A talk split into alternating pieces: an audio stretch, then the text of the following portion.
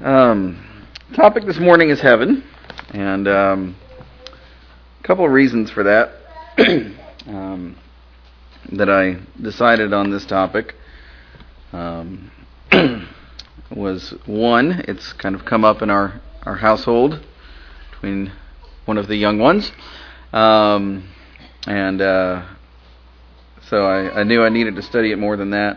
Uh, another reason too is um, I've noticed a lot. I, I guess it's been there for a little little while now, but I've noticed a lot in the uh, religious world. Um, there's this talk of um, so if you've ever, it, it, we'll get to this at the very end of the the lesson, but um, there's some scriptures that talk about the new heaven and the new earth, and so there's this a lot of talk in the the religious world that um, uh, we won't be in heaven; we'll be on the new earth. Um, and uh, I'm like, well, it definitely goes against everything I've you know thought and believed my whole life. I also just don't really seem to agree with that. I'll keep an open mind, but I, I, I don't see that, and so I wanted to study that um, uh, a lot. I've also noticed uh, since I became aware that that thought is out there that like my study Bible, which I like a lot, uh, seems to assume that as well. And so in the commentary, they, they tend to put that in there a lot.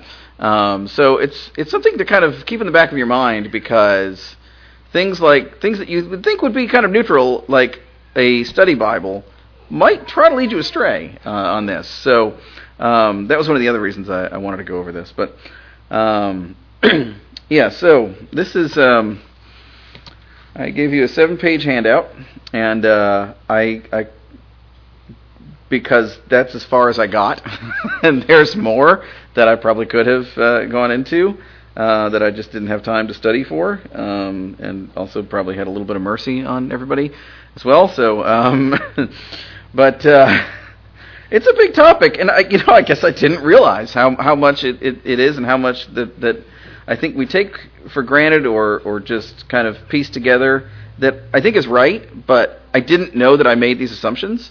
Um, so that's a lot of that is just just why I wanted to wanted to do this. Um, so um, first, I just wanted to give you kind of the the Cliffs Notes version. so after you leave here, just just stick with these. There's there's, there's four passages. I mean, there's a lot of passages we're going to go over, but four that that I always go back to as my grounding passages for when I think of heaven. Um, the main one is 1 Thessalonians 4, 13 to 18. Let's just let's just turn there. Uh, I'm going to come back to it later, but um, like I said, I really I really just find that that, that one is helpful um, to um, you know when when you start reading passages like Revelation or something, or or hearing people in the world that you know are coming up with different theories. um, this one always brings me back to yes, what I was always taught is right. so, uh, 1 Thessalonians 4 13 to 18.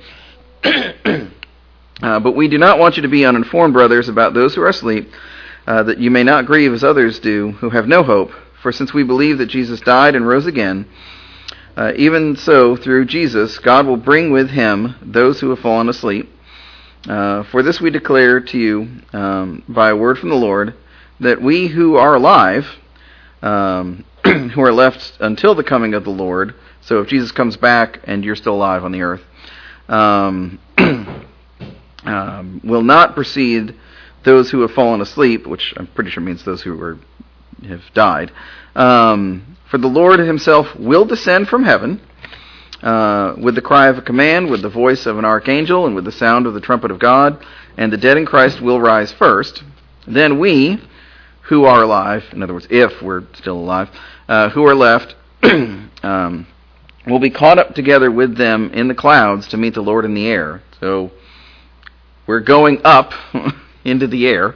Um, and, so we will always be with the Lord. Uh, therefore, encourage one another with, with, these words. So, again, I'll get into you know more about what this you know means for us and everything. But um, that's one. I mean, that one. Just always keep that. First Thessalonians four, you know, is one that that you you should probably just know that as if someone wants to start talking about heaven and they start saying, well, what if, what if, what if? This one kind of grounds just about everything. Um, 2 Peter 3, um, and I'm not going to turn there. These are just kind of for your reference, but um, 2 Peter 3, 7 through 13 talks about how uh, the earth is going to be destroyed. Like, really, it's not just going to be renewed uh, which is kind of a, a thought that um, is out there, but you know it's going to be utterly obliterated. I think it says even the elements, so really, really gone. Um, 1 Corinthians 15 uh, is a very long chapter about the resurrection and uh, gets into you know uh, a very deep you know argument uh, of what that's like and, and the fact that you know uh, will be very different then than, than we are now. Again, I'll, I'll, I'm going to come back to this one in more depth. Uh, and then the last one, I actually just didn't have time to get to, so we won't cover this. But Luke 16, 19 to 31, um, is the story of the rich man Lazarus. And so this one's interesting, and, and again, I just ran out of time and, and the things that I was able to study for to to uh, to cover today. But uh, so we won't come back to this. But that one gets interesting because it's a place that's not heaven, and it's not hell, and it's not earth.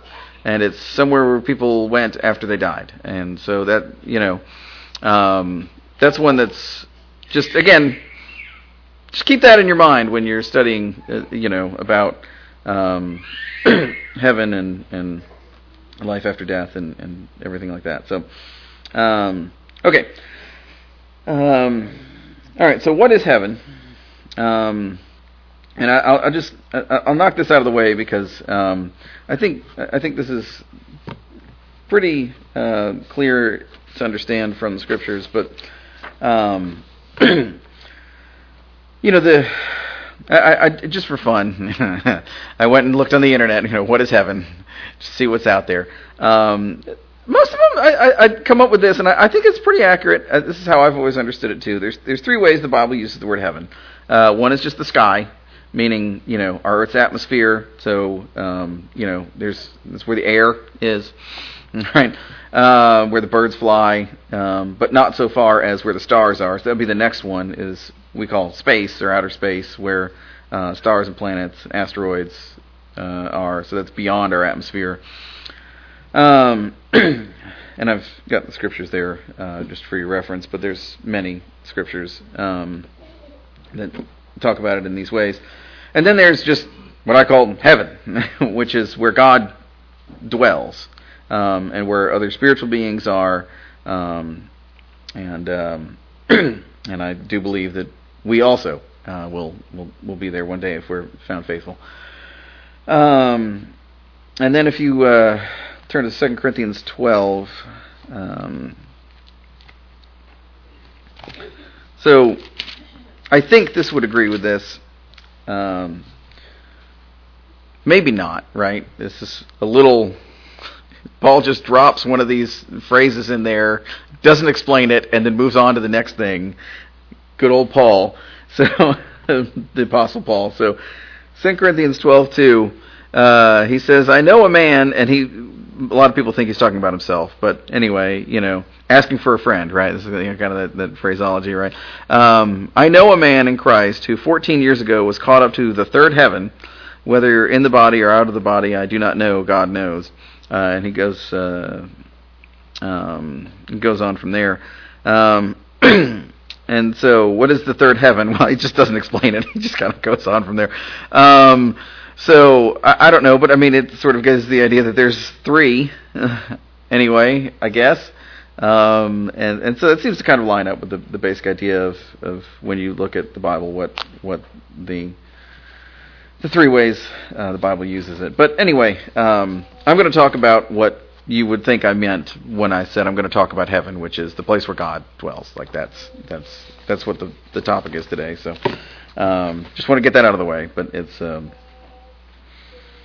um, like I said, I think uh, usually it's it's usually I don't know. It seems like you can kind of tell from context which one is is being used. Um, all right, so uh, let me get lined up here. All right, so page two. Um, there's this phrase, the kingdom of heaven. Um, and uh, apparently it's only the book of Matthew, uh, which we just started studying again. Um, the other other gospels will talk about the kingdom of God, or just say the kingdom, uh, or there other epistles and things like that. Um, but only Matthew says uh, the kingdom of heaven. I don't know what if there's something to be gleaned from that or not, but uh, just kind of a fun fact to me. I don't know. Um, but like I like I have here, this, this can get complicated very quickly. Um, so um, I, I find this is this is one of those things that seemed when I went uh, went on the internet to see what people had theories of about heaven. I, I think this is one that trips people up. Is that they see uh, heaven in the phrase and they think it means that it's talking every every mention of the kingdom of heaven uh, has to do with uh, up there in the sky or wherever it is that, that God dwells. Um, and um, I'm a, a, firm believer that the kingdom in general is is the church. Uh, it's the people of God, um, generally on on the earth. Um, it's that's a study in and of itself. I don't really have time to to get into that in depth.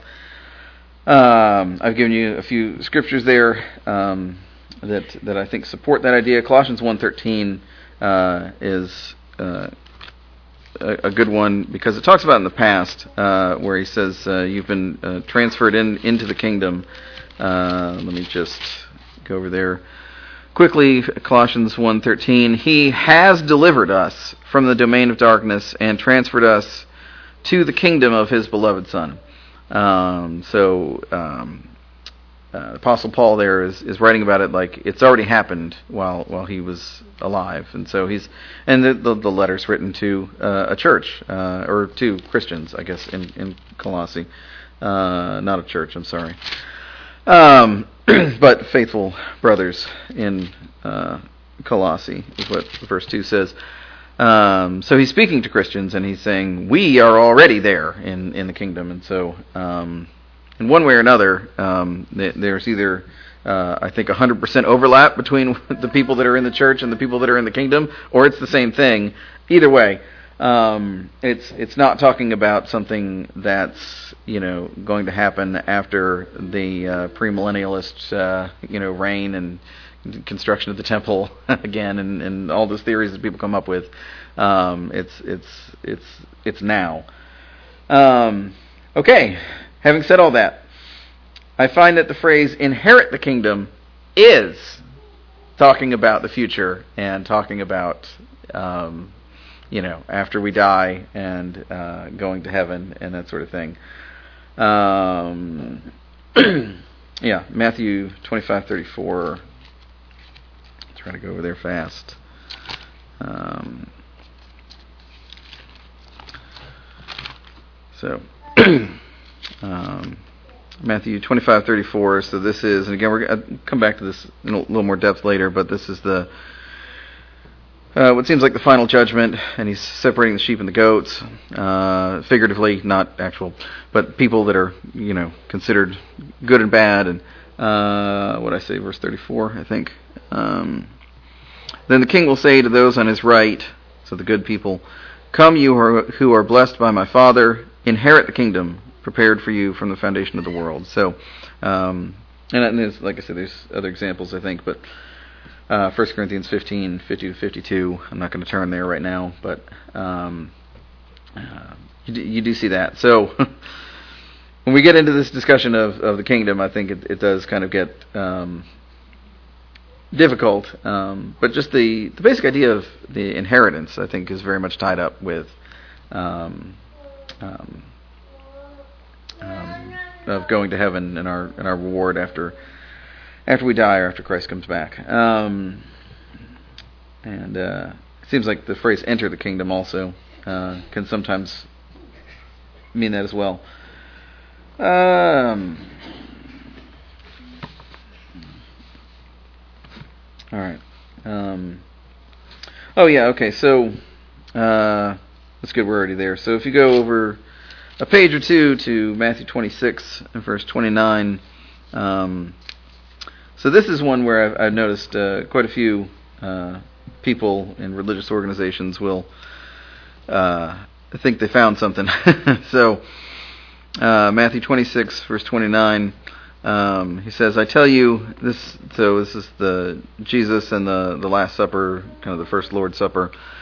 Um, he says, "I will tell you, I will not drink again of this fruit of the vine until that day when I drink it new with you in my Father's kingdom." Uh, so people will read that and they're like, "Aha! We drink bread and grape juice in heaven." I think when it says "in my Father's kingdom," um, that we're talking about what to us is right now. Uh, to Jesus, it was the future uh, when he was on the earth, but it's it's now. I think the way that I understand this is that um, he's saying that he'll commune with us figuratively. I don't know exactly. Um, in some way that's not physical. Um, he'll commune with us uh, when we partake of the Lord's Supper. Um, I, I I don't I don't read that as necessarily talking about something, you know, way in the future, even to us. Um, but yeah, that's one, for example, that, that people will will take and run with it. Um, so that's that's why I say we have, kind of have to be careful when you when you get into language about the kingdom uh, in in the Bible, even if it says kingdom of heaven.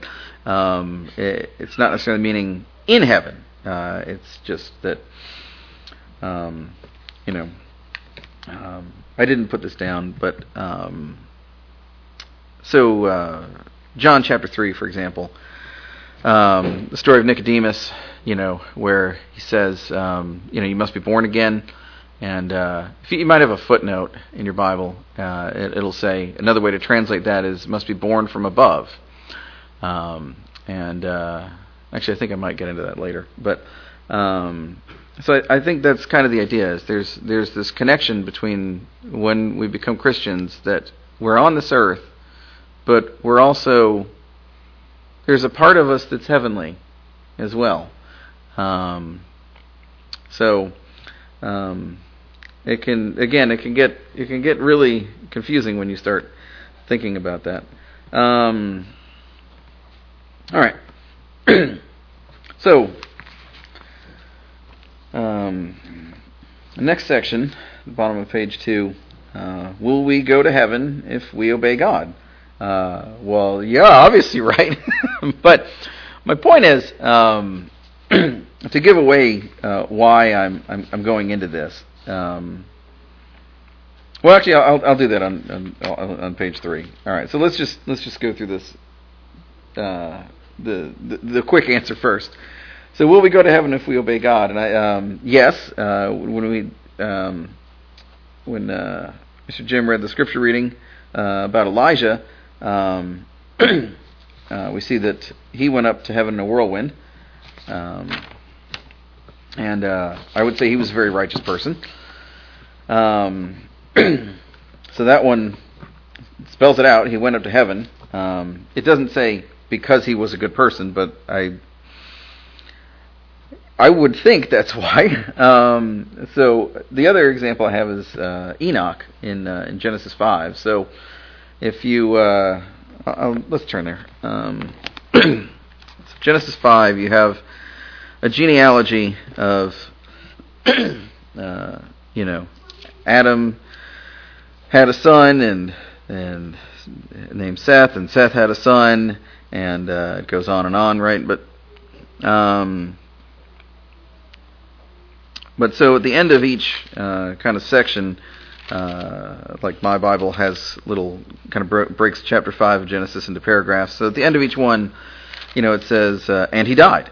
So you know, Adam, and he died, and then Seth at the end of verse eight, and he died, and uh, Enosh, not Enoch, uh, at the end of verse eleven, and he died, and you go on and on and on, and then you get to uh, twenty-one, talks about Enoch. And uh, Let's just read that. 21 through 24 of Genesis 5. When Enoch had lived 65 years, he fathered Methuselah.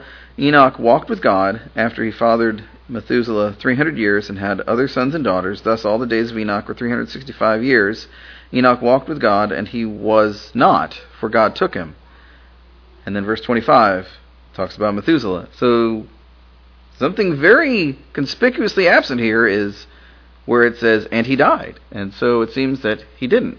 Uh, and when you and if uh, if you read Hebrews 11, uh, it'll actually spell that out that he didn't. Um, but um, so the reason uh, given there is that uh, is because he walked with God. Um, and so it says uh, at the end of verse 24, "For God took him." Um, so where did he take him? To Paris? Um, I think if the man didn't die uh, and God took him somewhere, uh, I think the only place he could go would be to heaven. Um, um, so again, it doesn't spell it out, but I'm I'm pretty sure. Uh, if you go to Hebrews 11 verse 5, this this t- talks about Enoch some more. Uh, right. Um, sorry. You all probably get to the scriptures faster than I do. Hebrews 11, verse 5. Uh, by faith, Enoch was taken up so that he should not see death, and he was not found because God had taken him. Now, before he was taken, he was commended as having pleased God. Um, so, um, kind of again ties ties those things together. Um, what I thought was interesting is that. Um, yeah, sorry, I've got two sets of notes here. Um, yeah, okay. So the word uh, in Hebrews, which is, uh, despite the name of the book, is in Greek, uh, um, which is a different language than Genesis is written in. Um, so by faith, Enoch was taken up. Um, or I'm sorry, and uh, yeah. Um, yeah, sorry, I didn't put it in my notes. It's it's in verse five. I don't know which of the the instances of he had taken him. Maybe both. Anyway, the the the Greek word there is uh, so if you have King James, it'll say he was translated, um, not like the we think of with language. Um, but this uh, the uh, I wrote Hebrew in the notes that you have. The Greek word uh, in Hebrews um, can mean to take up or to change. Um, James 4 verse 9, you don't have to turn there, but uh, uses this um, as well. Um, James 4 and verse 9 says, Let your laughter be turned to mourning. Um, so it's there, the same word, the same Greek word, doesn't mean that your laughter is taken to mourning, but it's changed into something different uh, from happiness to, to sadness. And so I think the same way, uh, what this is saying is that, that Enoch is is um, changed in the in the way that um, you would need to be in order to go into heaven. Um, so that was a long-winded way of saying that that um, I think you can put all that together and see that Enoch, because of his faith, um, uh, went into heaven in the in in the way that that we would think of it, that he was actually changed into some sort of spiritual form or yeah, I think that's fair to say. Um, so, um, page three. Um, so in the New Testament, um, you know, we don't follow um, the Old Covenant. Um, uh, so I give those as examples, and I think that, that they're helpful uh, of El- Elijah and uh, Enoch, but um, but since we're not under the old covenant, um, you know, we can't just take that as as you know an example that well we'll all you know be like that. So I want to reason this from uh, New Testament scriptures also. So to do that, I find it's a lot more difficult um, because this is where I was saying there are many um, thoughts around the idea of going to heaven that um, I think we, I anyway, combine them in my mind, and and like I say, as I'll I'll try to prove to you, I think they are indeed um, the same um, idea. But um, the reason I want to go through this process uh, to to give away the ending is is that so we're talking about going to heaven, but there are scriptures like 1 Corinthians 15 that never mention that by name. I don't think they just it just talks about the resurrection, the resurrection, the resurrection. And so for me to to make the assumption that 1 Corinthians 15, when it talks about what our bodies will look like in the resurrection, and to make the the, the logical jump to the idea that that also means that that's what our bodies will be like in heaven, I feel like I need to prove to you that these are the same idea, that the resurrection and going to heaven is the same thing. Um, so so that's that's why I'm going through this. And and again, I just I think it's good to kind of step back and realize that you know when you're combining many different ideas, um, is it is it fair to do that, or are they different things and we should be separating them, um, like the kingdom, for example, you know. Um, so the list. Um, I believe all these ideas are one and the same that Jesus Christ is coming back one day. Uh, that when he does, he will take those who are his, uh, which I take to mean good and, and faithful Christians. um, that at that time, this will also be the end of planet Earth uh, and Judgment Day. I guess that's kind of two thoughts. Um, uh, number four, that um, if we were to die before Jesus comes back, then we will be resurrected. Um, Number five, we're going up. we're not staying on earth. Um, uh, number six, um, that we will be with the Lord. Um, and I don't mean that in some figurative sense. I mean that in like the most literal idea that we will actually dwell with God and see His face and be in the same place as God and Jesus. Like really, not not a, not just a metaphor. We'll really be there with Him. Um, and then seven that um, we will then have eternal life. Um, so again, you've probably always taken all those things to be the same idea, and I think that's right. But I had to sit down and realize that these are actually separate thoughts. Um, so, and um, the conclusion of all these things, because nowhere in there did I say, you know, specifically we're going there's because uh, I don't think there's a scripture that says one day we will go to heaven and be where God is. Um, I think you have to piece it together, um, and so I, that's what I think the conclusion of all these ideas is: is that since God is in heaven and we'll be with Him, and that we're going up there, then we will be in heaven with Him. So, um, all right. So now to prove it, back to First Thessalonians four. Um, going the wrong direction. Okay, for Titus.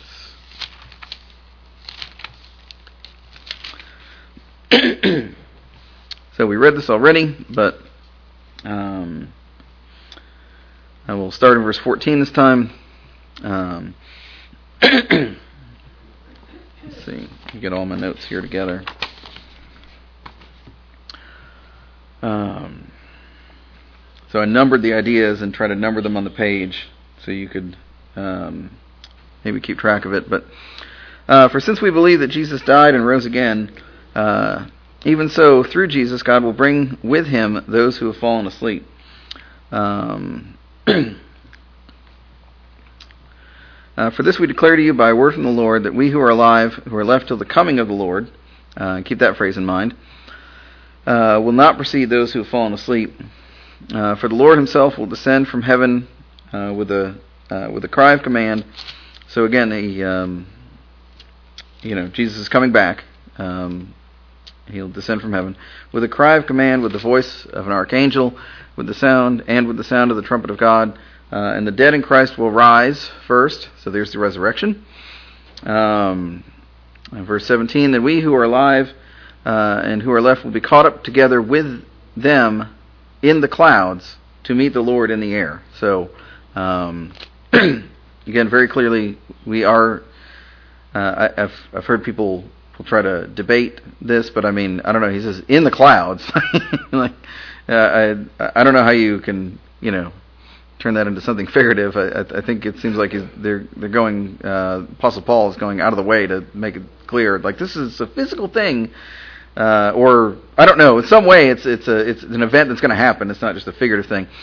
Um, all right, the end of verse 17. And so we will always be with the Lord. Um, I especially like thankful that the word always is in there. So meaning this is this is how it's always going to be from now on. Um, is that we'll be with the Lord, um, and therefore encouraging one another with these words. So, um, like I said, I think you, you you've got a few ideas combined there.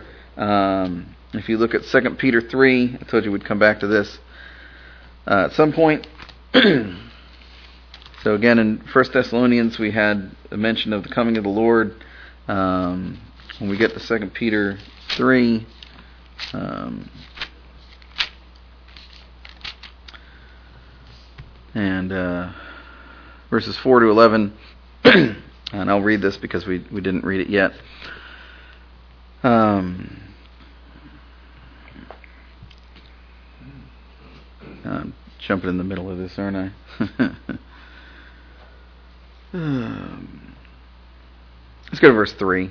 Uh, knowing this, first of all, that scoffers will come in the last days with scoffing, following their own sinful desires. They will say, Where is the promise of his coming? For ever since the fathers fell asleep, they are continuing as they were from the beginning of creation, for they deliberately over, overlook this fact that the heavens existed long ago, and that and the earth was formed out of water and through water by the word of God, and that by means of these the the world that then existed was deluged with water and perished by the same word. The heavens and the earth that now exist are stored up for fire being kept until the day of judgment and the destruction of the ungodly. Um, but do not overlook this one fact, beloved, that with the day, uh, with the Lord, one day is as a thousand years, and a thousand years is one day. The Lord is not slow to fulfill His promise, as some count slowness, but is patient toward you, not wishing that any should perish, but uh, that all should reach repentance. But the day of the Lord will come like a thief. And then the heavens will pass away with a roar, and the heavenly bodies will be burned up and dissolved, and the earth and the works that are done in it will be and this is this is where my ESV translation starts putting in their own philosophy here. Uh, my translation says the works that are done on it will be exposed. Um, New American Standard, for example, will say um, heavens will be destroyed, um, which I think is is much more accurate there. Um, verse 11, since all these things are, be, uh, are thus to be uh, dissolved, what sort of people ought you to be in lives of holiness and godliness? So, um, and the point of all that, one was just to read this because we didn't read it yet, but also to kind of connect the ideas that um, that um, you know this the the day of the Lord when He comes back um, is is tied to the, the, the idea of judgment and and the destruction of earth. So um, so you've got that and um, and then I, I, we won't turn there because I've already turned there. But Matthew 25, uh, 31 to 46 is this passage about the separating of the sheep and the goats in the judgment day, and um, um, again that, that, ties it again to the, the when the Son of Man comes in His glory. Um, so I, I, think I think you can pretty quickly um, tie all these ideas together.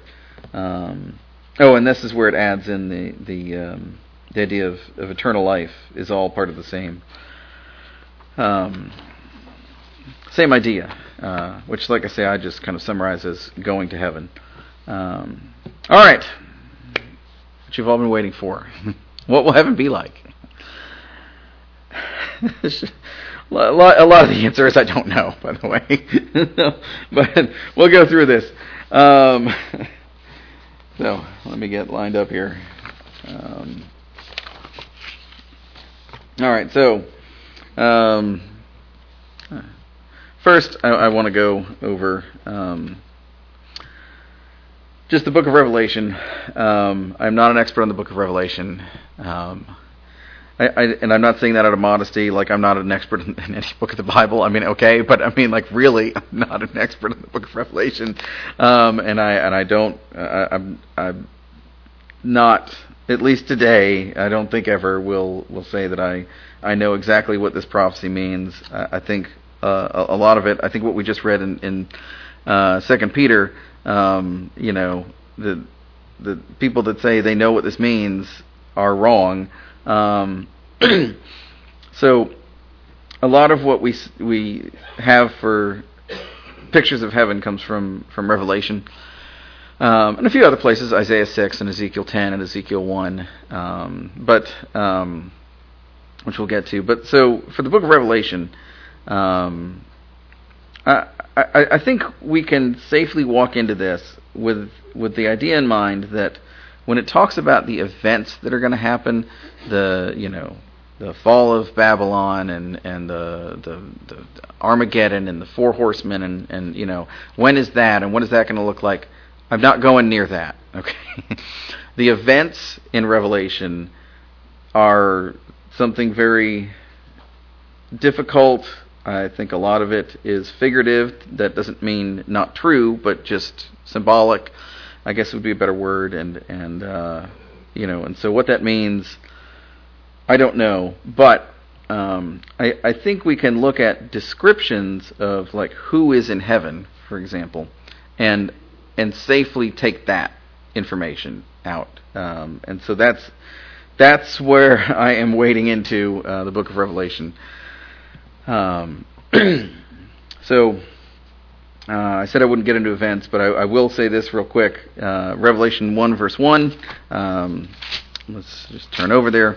Uh, wow, that is a long introduction to my Bible. um, it says, The revelation of Jesus Christ, which that always uh, can take you for a loop if you've never really sat down and uh, if you just jump into chapter 20 or something.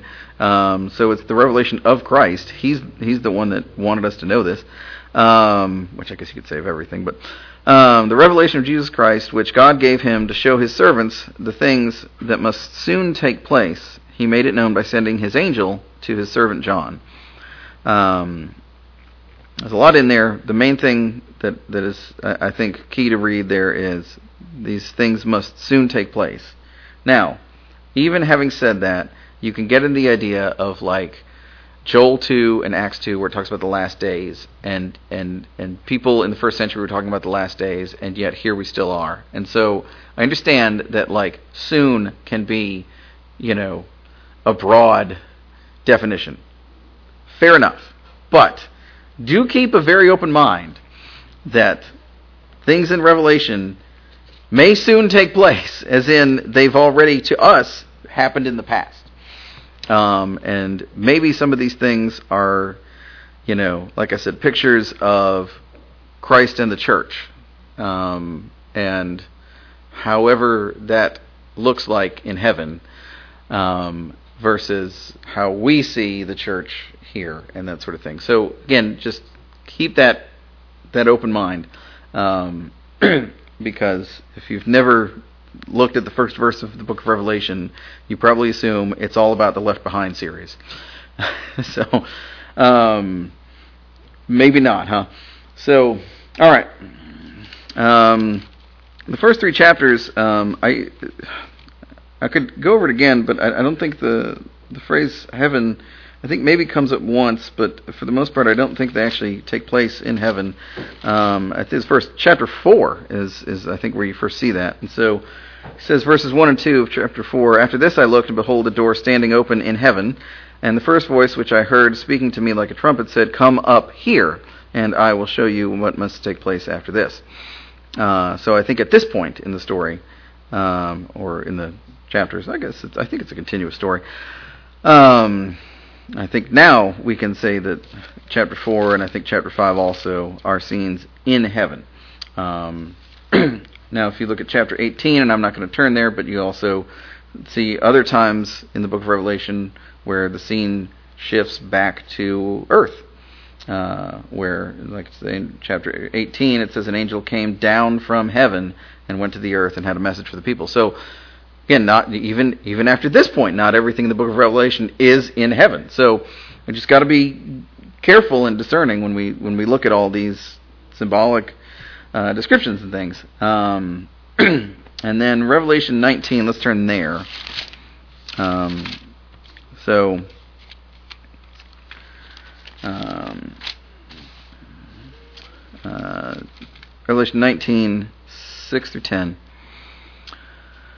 Um, then I heard what seemed to be the voice of a great multitude, like the roar of many waters, and like the sound of many peals of thunder, crying out, Hallelujah! For the Lord our God, the Almighty, reigns. Let us rejoice and exult and give him the glory, for the marriage of the Lamb has come, and his bride has made herself ready.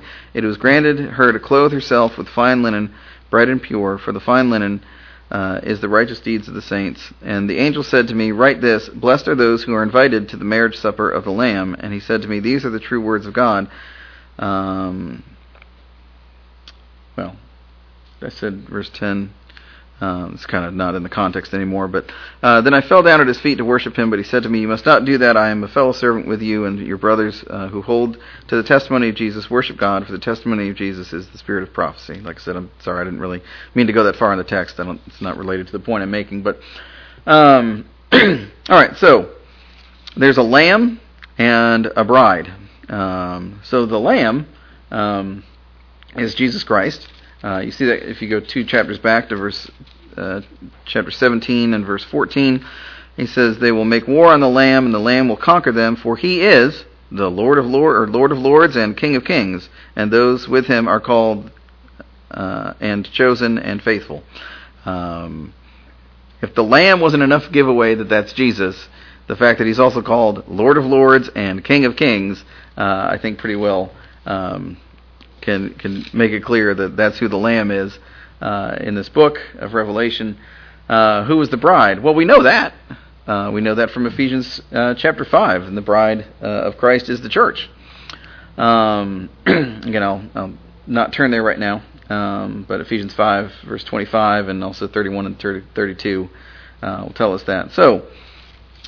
this is talking about Jesus and the church. have, have these events in chapter 19 uh, chapter 21, if they already happened yet? Yeah, maybe. Yes. No. I don't. I don't know. Uh, we know he's. We see that the the church is the bride of Christ. Well, this is the marriage, so maybe it's future, right? Because it's the bride in, in Ephesians 5, which is you know talking about the church now. Is the marriage later? Who knows? um, and again, I think that's kind of the idea is that there's things that happen in heaven that seem to maybe be happening at the same time as things on earth. Um, so it's just not clear to me, and and that I think is is the point that I want you to get out of, out of these passages we looked at in Revelation is is this talking about the past or the future? Uh, is it in heaven or here or both? Yeah, maybe. I don't know. I'm just going to leave that all up in the air. Um, so, uh, as much as I'd like to turn to Revelation and say like, oh, this is this is clearly you know something that's going to be there when when we go there one day. I don't know. Um, and I'm setting this up to make another point later on, by the way. Um, um, I think of uh, Philippians 3, verse 20 also uh, which I have quoted on the page. Um, for our citizenship is in heaven, uh, from which also we eagerly await for a Savior, the Lord Jesus Christ. Um, so that's it's one of those, you know, our citizenship is in heaven, and you're like, okay, I can see that. You know, we're born again, right? We're born from above. Uh, so where you're born, that's where your citizenship is, and yet we're also here, and you know, uh, First Peter talks about how we're aliens and sojourners on this earth, and so it's like, okay, I can see that. You know, our citizenship is up there, but we're ambassadors. And then in that same verse, of Philippians three twenty, he goes on to say, and we're from which from heaven we're waiting. And it's like, but I'm not there yet. It's like, but maybe a part of me is now. I don't know. So, yeah, you get really kind of interesting language um, that seems to blur the lines there. Um, and uh, yeah, I talked about John chapter three also. So um, where the Spirit um, goes where it wills. Um, all right, page five. uh, and I gotta catch up on my notes here. Okay. um, so who is in heaven with God? Well, Jesus Christ. We know that. We know that also from Acts, Acts chapter one, where he ascended into heaven. Um, and Jesus is even mentioned in, by name uh, in uh, the book of Revelation as well. So I'm sure you knew that much, but I figure I'd make the point. Uh, seraphim. Okay, so this is this is one of those uh, heavenly beings. Um, uh, so there's uh, what I've seen is only two times in the Bible where the word seraphim, and that's plural by the way. one is a seraph. Um, the two is seraphim. So um, seraphim uh, only appear in Isaiah 6. Um, let's go ahead and go there. Uh, what would a lesson on heaven be without some crazy vision of the book of Isaiah? Uh, okay. After Psalms. All right. Isaiah chapter 6.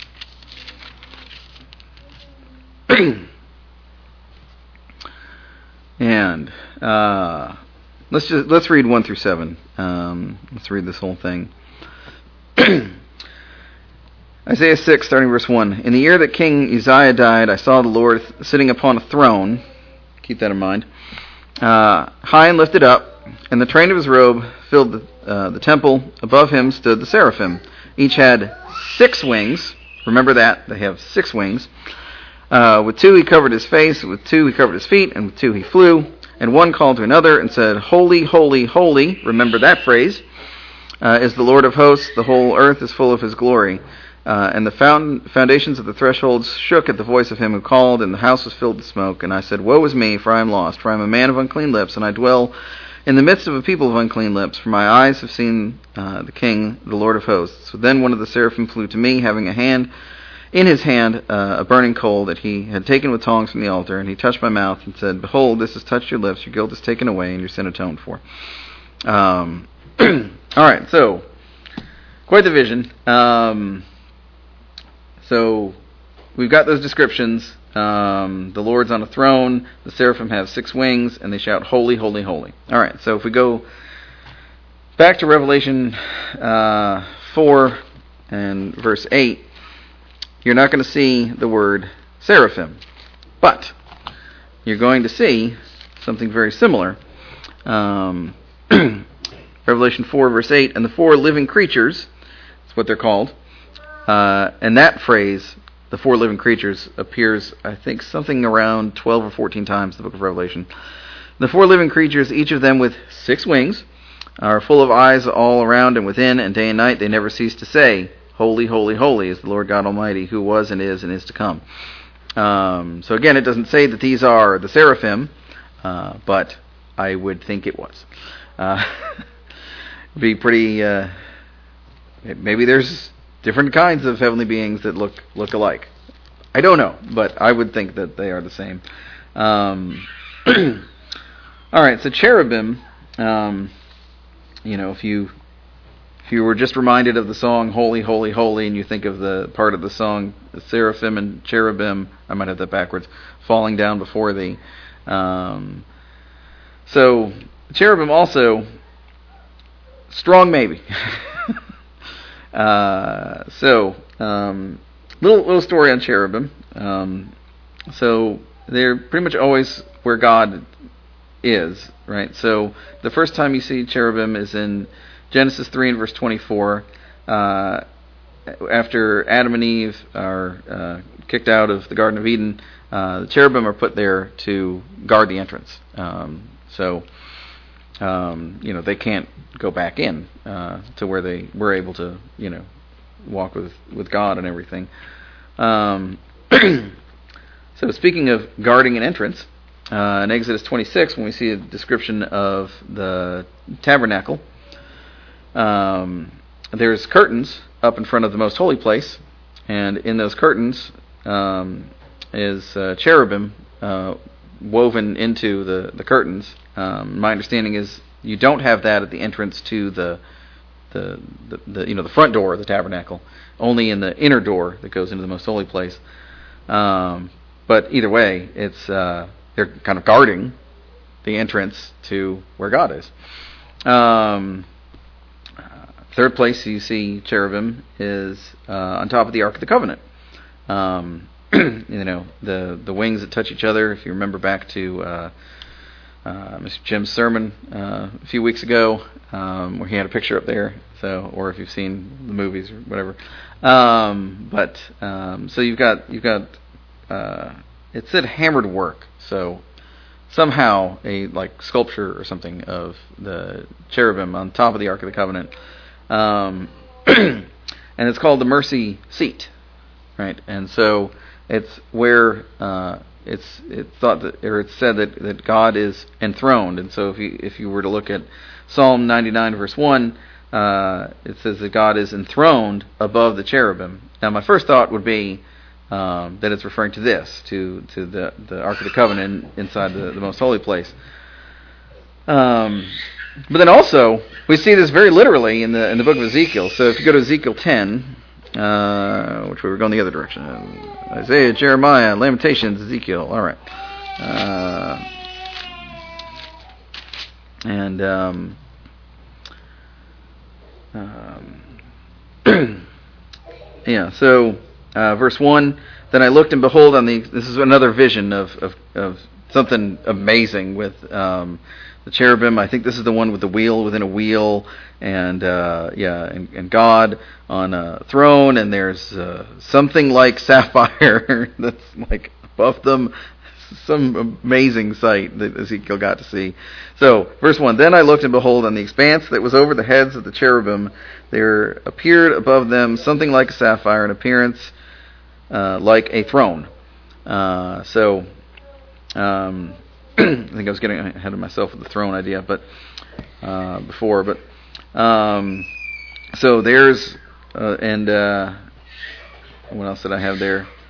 Uh, sorry, verse 19. Um, and the cherubim lifted up their wings and mounted up from the earth before my eyes as they went out with the wheels beside them, and they stood at the entrance of the east gate of the house of the Lord.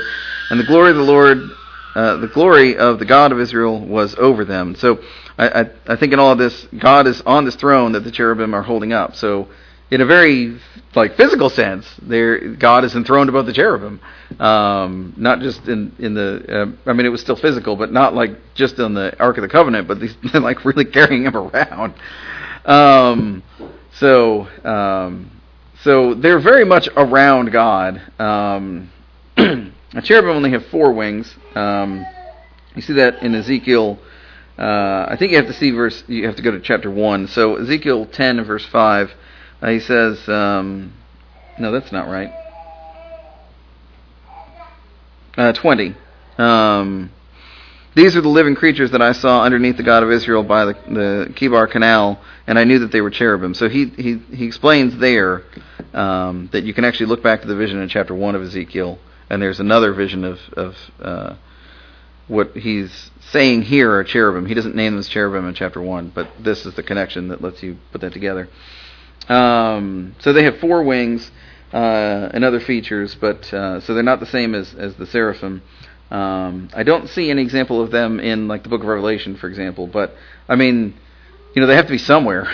if they're not on earth, uh, I would think they'd have to be in heaven. So um, I would, you know, I'd count them among them also. Uh, all right, so angels also in heaven. We have that in Revelation 5, uh, verse 11. Uh, and I got to move my notes over here.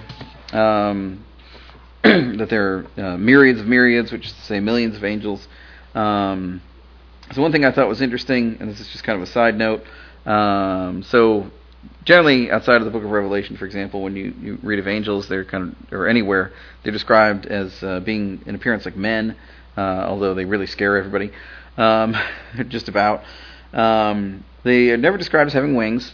Um, so uh, I, have always just kind of assumed that you know. So I, I anyway. Um, let me go to the next point. So angels, again, if you look in Revelation chapter five, verse eleven, or seven, verse eleven, you're going to see angels mentioned with other heavenly beings, uh, like the living creatures. Um, so, so there's there's a distinction there uh, between angels and these four living creatures, for example. Um, and so I always put all that together and say, well, then you know you can't just say angels and mean every heavenly being. Apparently, you can. So I stand corrected on this. Um, I was I was surprised to find this. Uh, angels can be a catch-all term uh, for all heavenly beings. Um, I'm really surprised at this. Um, and, the, and the way you, you can put this together, again, this is kind of connecting Greek and Hebrew. Um, if you're interested, I'll just let you read this on the page. But uh, if you look at um, Hebrews 2, verse 7, you know, it's the, the famous phrase, uh, you made him a little lower than the angels, and this is the Greek word angelos, so angels, I mean, clearly. Um, but the the psalm, the, the the it's quoting Psalm eight verse five, and there it says uh, a little lower than the Elohim, which is either translated as God or gods or heavenly beings. Um, so you can use angels to mean heavenly beings. As that's how it was done in, in Hebrews two verse seven. Is is uh, is how they translated it. So um, yeah, that kind of blew me away. Um, all right. Also in Revelation, we see uh, that people from Earth are there. Uh, chapter six and chapter seven.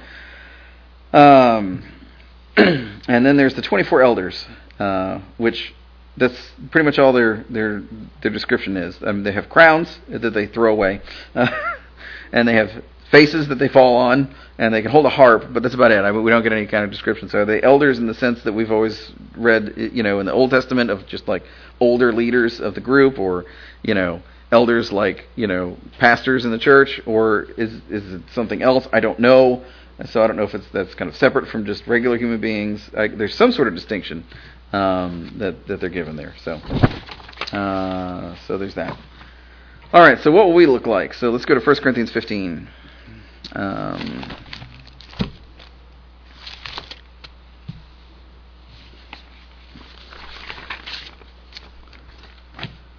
all right. Sorry.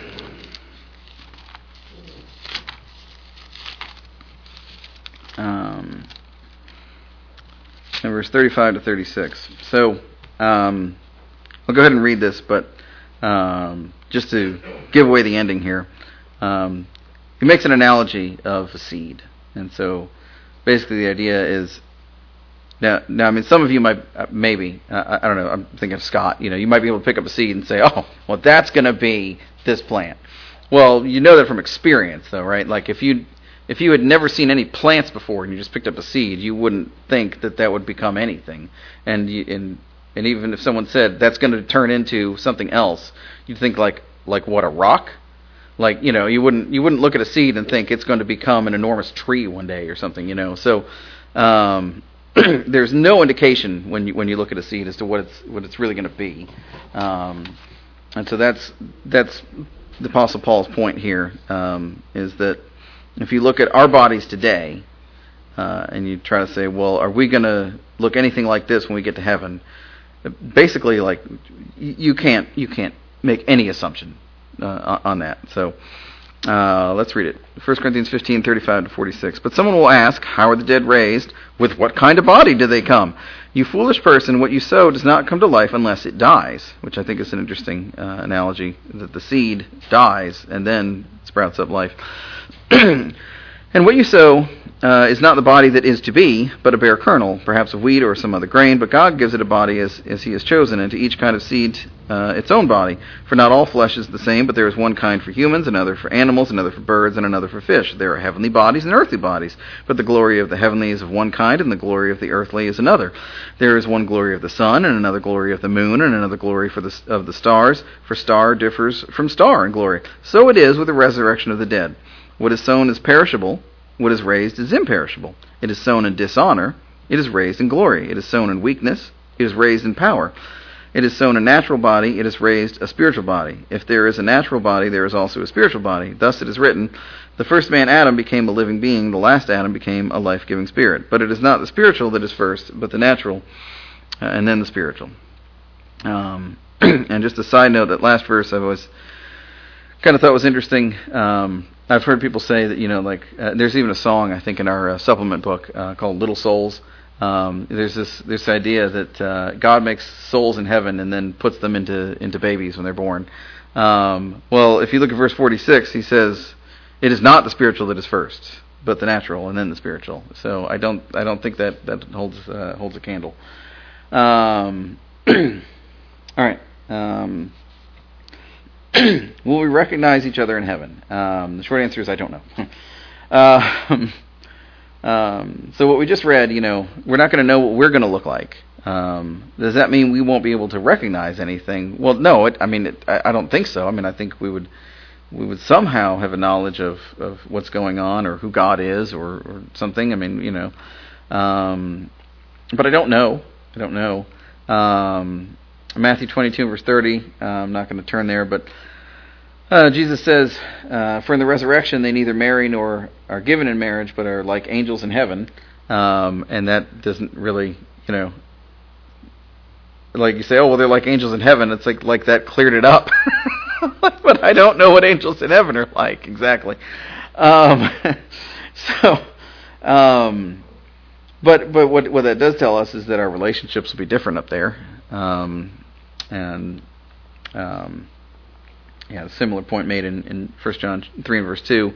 Um, so I don't know. I don't know exactly uh, one way or another. Um, I'm not. I'm trying to say we won't know each other, and I'm not trying to say we will. Um, but the, the the point is that um, you know our goal is to forever be with the Lord, uh, and that's that's that's that's what we're working toward, and that's what we will will be the you know the payoff that that'll make it worth it um, is is to be with Him.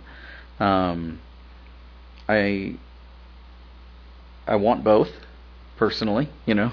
I, I, I want to still know my family, um, uh, you know, up there, um, but I don't have any control over that, and and you know, need to know that that um, you know, it'll be true joy. Um, I do believe, um, uh, one way or another. So, excuse me. Okay. Um, next uh, next thought, bottom of page six. Uh, do do our relatives or, that have passed away look down on us from heaven? And uh, I'm sorry, but probably not. Uh, for t- two reasons I have. Uh, one, Jesus is coming back to resurrect the dead in Christ. So he's not resurrecting them from heaven. They're not in heaven right now. When he comes back to resurrect the dead, it's people that are not yet there. so they're not look. There's there's I don't see how there could be that people are looking, you know, people that we knew are looking down on us uh, fr- from heaven. Uh, and then second, there's just no evidence for it in the Bible. I mean, you don't you don't see anything like that. The only time that uh, that I can recall of somebody somebody's spirit coming back from the dead to to visit someone on earth is is uh, the story of uh, uh, the book of uh, First Samuel, chapter 28. Uh, and I'm not going to turn there, but it's where uh, King Saul goes to a sorceress and asks to do a séance and conjure up the spirit of Samuel, and and she said he was there. Um, maybe that story is true. I, I'm I'm I, I I'm not entirely sure. Uh, even if it is, it says that Samuel came up from the ground, uh, so he wasn't in heaven. Um, so I, I just, yeah, I, I can't, I can't see any justification for the idea. I, I know it's, it's a comforting thought, but um, I, I don't. We, you know, I, I think a, a more comforting thought is that God is looking down on us from heaven, um, and, and and caring for us. Um, all right. So finally, like I said, the point I was going to make um, all along: Will we actually be on the new earth uh, instead, and not really in heaven after all? Um, so I don't think so. I think I really do think we'll be in heaven. Um, uh, like I said, I accidentally uh, came upon one earlier uh, in this in this sermon, uh, where where my uh, Bible will translate that as um, something kind of in line with this this thought, even though I think the the, the language doesn't support that. Uh, Matthew 19 verse 28 um, as well. I think is one where I, I think uh, I'm, I'm kind of embarrassed for this translation, which I generally like a lot, um, but Matthew 19 verse 28. Um,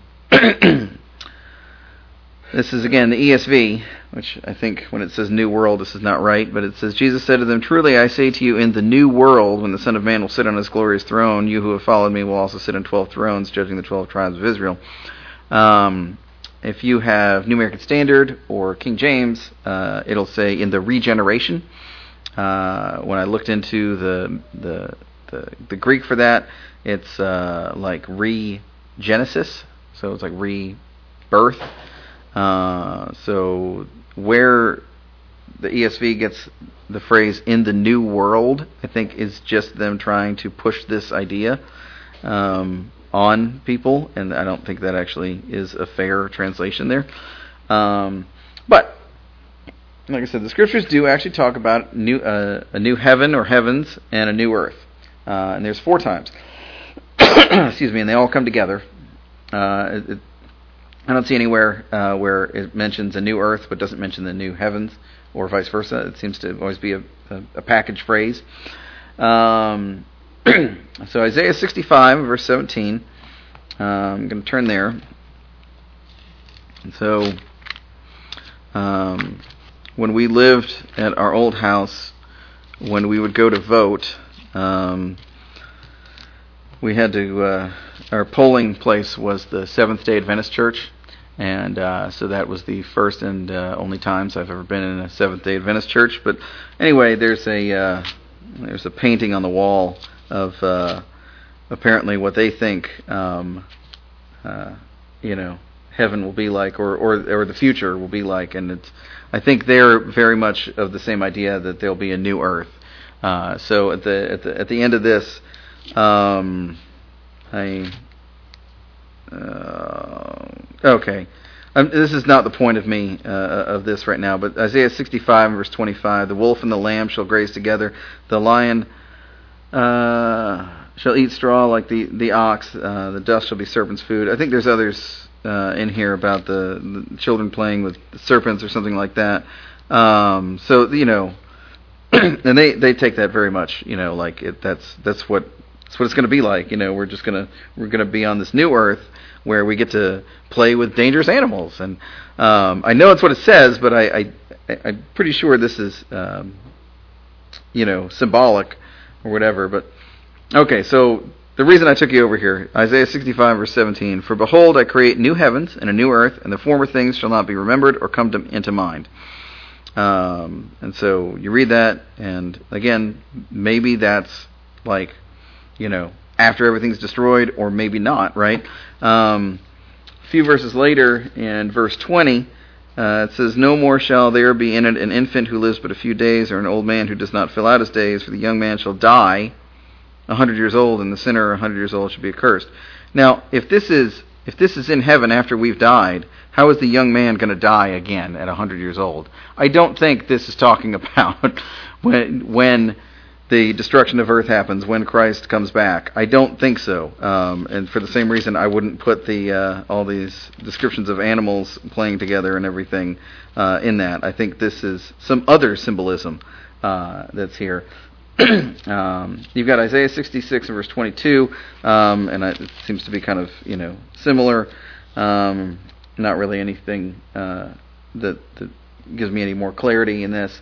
Uh, 2 Peter 3 and verse 13 does does start to seem to you know get get to something that's interesting, which is you know it's talking about it after the destruction of uh, of this earth. So it's like okay, well maybe it doesn't say that we're going to be there though. So the last one uh, we're down to is good old Revelation. Uh, so Revelation 21, and uh, again, this is what I was setting you up for earlier: is that you know I wouldn't jump right to the fact that oh it's in Revelation, therefore, uh, you know this is. You know, a very literal description, because that's not generally the way you want to approach the book of Revelation. Um, so Revelation 21, I'll read 1 and 2. Then I saw a new heaven and a new earth, for the first heaven and the first earth had passed away. Okay.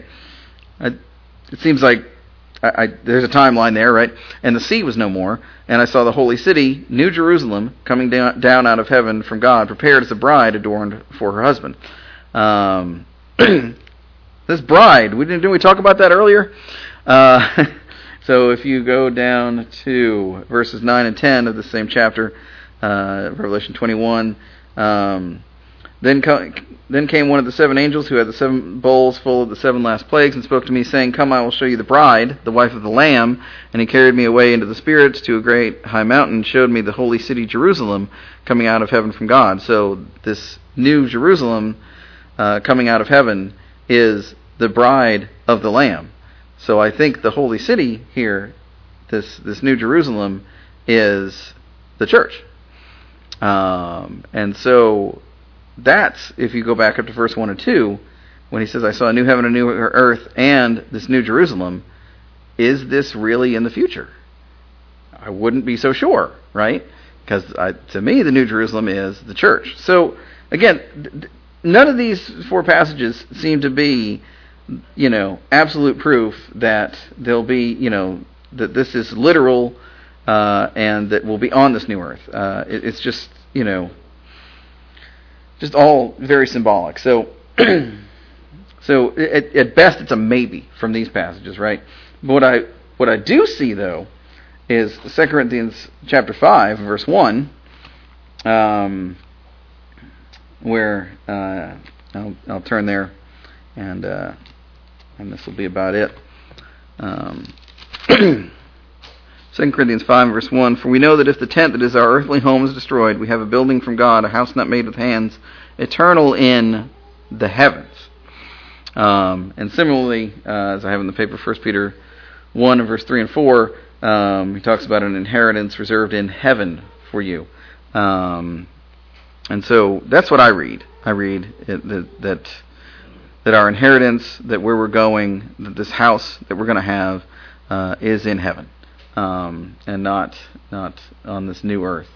Um, I'll keep an open mind, um, but I'm still very much of the traditional idea that we that where we're going is heaven, and and we'll stay there. Um, not that we'll meet the Lord in the air, and then the earth will be destroyed, and then God says, "Just hold on a second. I'm going to put the new earth back in. All right, now go back down." I is not the way that I read that. You know, um, I, I I take it as we're going to heaven, and and that's it. What is this this new earth that's described? Like I say, I'm not sure. Uh, it, it, when it's tied up into the idea of the church, uh, I'm not as as confident to say that that this is something that's future. You know, so I don't I don't know. Um, but um, yeah, so that is our study. Like I said, there's a lot that I actually didn't cover, believe it or not. Um, uh, as much as we did cover. Um, but um, I hope this uh, maybe cleared up some things, maybe gave you some some ways that you can um, talk to other people about it if they have some interesting theories, um, and uh, you know keep you grounded in, in what the truth is. Um, uh, for an invitation, I think it's pretty clear. Um, if if uh, if we want to see heaven one day, um, we have to be uh, uh, one of Christ's, one one of His followers, one of His believers. Um, and uh, we didn't read that today, but uh, the way we do that, uh, that we see, for example, in uh, Acts two, is that the people um, were cut to the heart um, and saw that they, they weren't perfect and they needed to repent, and that they did um, and uh, confessed that Jesus was was the Lord, um, and um, and were baptized.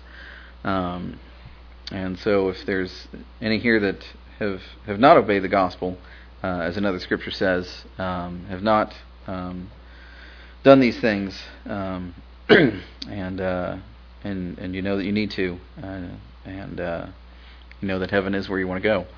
Uh, we didn't talk about the other place, um, but that is uh, in many of these verses very clear where um, uh, people that don't obey Him are are going is to hell. Um, but uh, if you want to be with heaven in heaven with uh, with God one day, or whatever the meaning is, at least with God eternally, um, and have eternal life, um, then um, please come forward as we stand and sing the song of invitation.